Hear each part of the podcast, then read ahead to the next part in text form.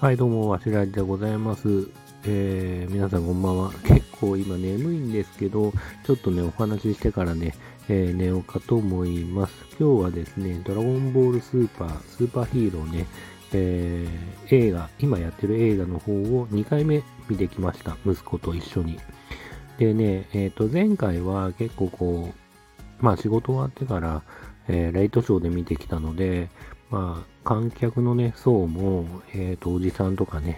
えー、大人が多かったんですけど、多かったっていうか大人しかいなかったんですけど、今日は、えー、お昼過ぎに一番、なんだろうな、いい時間と言いますか、えで見てきたので、そしたらね、結構子供がめちゃくちゃ多かったですね。最初だから予告編というか、えっ、とね、本編が始まる前は結構ざわざわしてて、えー、どうかなっていうふうに思ったんですけど、みんなね、小学生、えー、の男の子がメインかな。うん、だったんで、結構ね、なんだかんだ、おとなしく、というか迷惑にかからない程度に みんなね、あのー、見てましたね。うん。で、ね、なんかね、微笑ましいなと思ったのが、結構ね、ドラゴンボールの、そのギャグ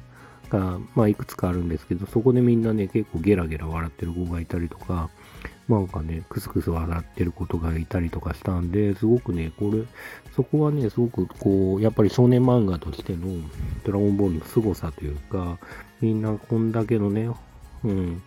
男の子たちが笑ってる、なんかね、東映アニメフェアとか、東映アニメ、えっ、ー、と、なんだっけ、えー、東映漫画祭りか、うん、の頃を思い出すような、その空気感というか、えー、感じがあったんで、こう、声出して笑う子子供がいるっていうのがね、すごくね、懐かしい感じもしたし、やっぱドラゴンボールのね、このコンテンツとしてのパワーっていうのも改めて感じましたね。まあ連載が終わってね、どんぐらい経ってんだろう、20年ぐらいなのかな。結構終わってから経ってるはずなのに、そうやってね、今なお、もちろんね、その後ドラゴンボール、あの、なんだっけ、GT とか、スーパーとか、あといろいろとね、ドラゴンボールの、こう、えー、リバイバルって言っていいのかなリメイクでもないな。うん、新しい新作をね、鳥山明は書いてないかもしれないけど、なんかね、作品を作ったり、ゲームで、こう、新しいファン層をね、獲得したりとかしてるのか、ちょっと僕もわからない部分はあるんですけど、そうやって今なお、こう、本編のね、連載が終わっても、えっ、ー、と、ファンがね、きちんとついてくれてる。で、うちの息子もまあ一応ドラゴンボールに関しては、スーパーのテレビシリーズかな？はちょっとこうちょこ見てて、で、まあ一応劇場版は、まあ家のね、えっ、ー、と、動画配信サイトじゃねえや、なんだっけ、動画配信サービス？Amazon プライムとか、まあそういうので見たりとかしてるんで、なんとなく、まあ物語は追いかけてて。で、そうやって、で、かつ今日もね、こう息子が見たいって言うから、まあ一緒にドラゴンボール2回目は僕は見たんですけど、まあそういう今のね、こう小学校高学年とか、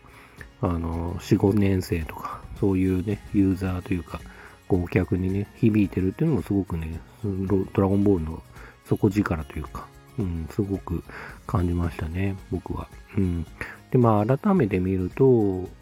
そうだな、思ったのは、まあ、なんだろうな、えっ、ー、と、えー、ご飯とピッコロがね、すごく活躍するんですけど、これネタバレ的にね、なんだろう、話す部分もあるんで、ちょっとネタバレ嫌だよっていう人は動画をね、一旦止めていただければというふうに思うんですけど、あのー、ご飯とね、ピッコロがメインで戦ってて、で、結構ピンチに、最後の最後でまたね、再度ピンチになるんですけど、そこで、なんだろうな、ご飯、あ、ご飯じゃない、ごめんなさい。悟空が来なくてよかったなって僕は思ったんですね。それどういうことかっていうと、例えばフリーザ編とか、えー、とかで考えたら結構超ピンチになってギリギリのところで悟空が、あの、地球、当時どっから来たんだっけな、悟空がね、あの、その、フリーザのね、目の前に現れた時のこの安心感とか、フリーザの前じゃないっけ？どこに来たんだっけ？ちょっと僕も記憶曖昧ですけど、結構その、よ、待ってました的なね、主人公が超ギリギリなところで、えー、助けに来るっていうシチュエーションのも、ってやっぱり燃えるじゃないですか。なんで、そういうのがなくてよかったなって僕は思ってるんですね。ドラゴンもその、ドラゴンボールの主人公が仮に悟空っていうことであれば、悟空がその、ギリギリに最後、ご飯とピッコロがもうボロボロになってやられてる時に、助けに来て、わ、悟空来た、や、みたいなね、この安心感っていうのは逆になくてよかったなと思ってて、やっぱりご飯今回で言うと、やっぱりご飯の成長物語でもあると思うんで、まあ、そのね、ご飯がちゃんと自分のピンチに、あの、もちろんね、ご飯だけじゃないですよ。ましてや最後のところは、あの、ピッコロだったり、えっ、ー、と、ネタバレすると、えっ、ー、と、なんだっけ、ガンマ1号2号の活躍とか、ももちろんね、5.x とかの活躍もあるし、あのクリリンのね、そのフォローもあるし、まあ、そういうシチュエーションの中で、ご飯が、まあ、仲間のために改めて、えー、とパワーをね、爆発させて、解放して、強くなって、一皮向けて、えー、成長した姿で、最後、セルマックスっていうラスボスを倒すっていうシチュエーションは、あの、なんつうかな、やっぱり主人公、今回の主人公がご飯であるならば、ご飯がしっかり、その、えっ、ー、と、なんだろうな、えー、苦難にえー、打ち勝つというか、その自分の、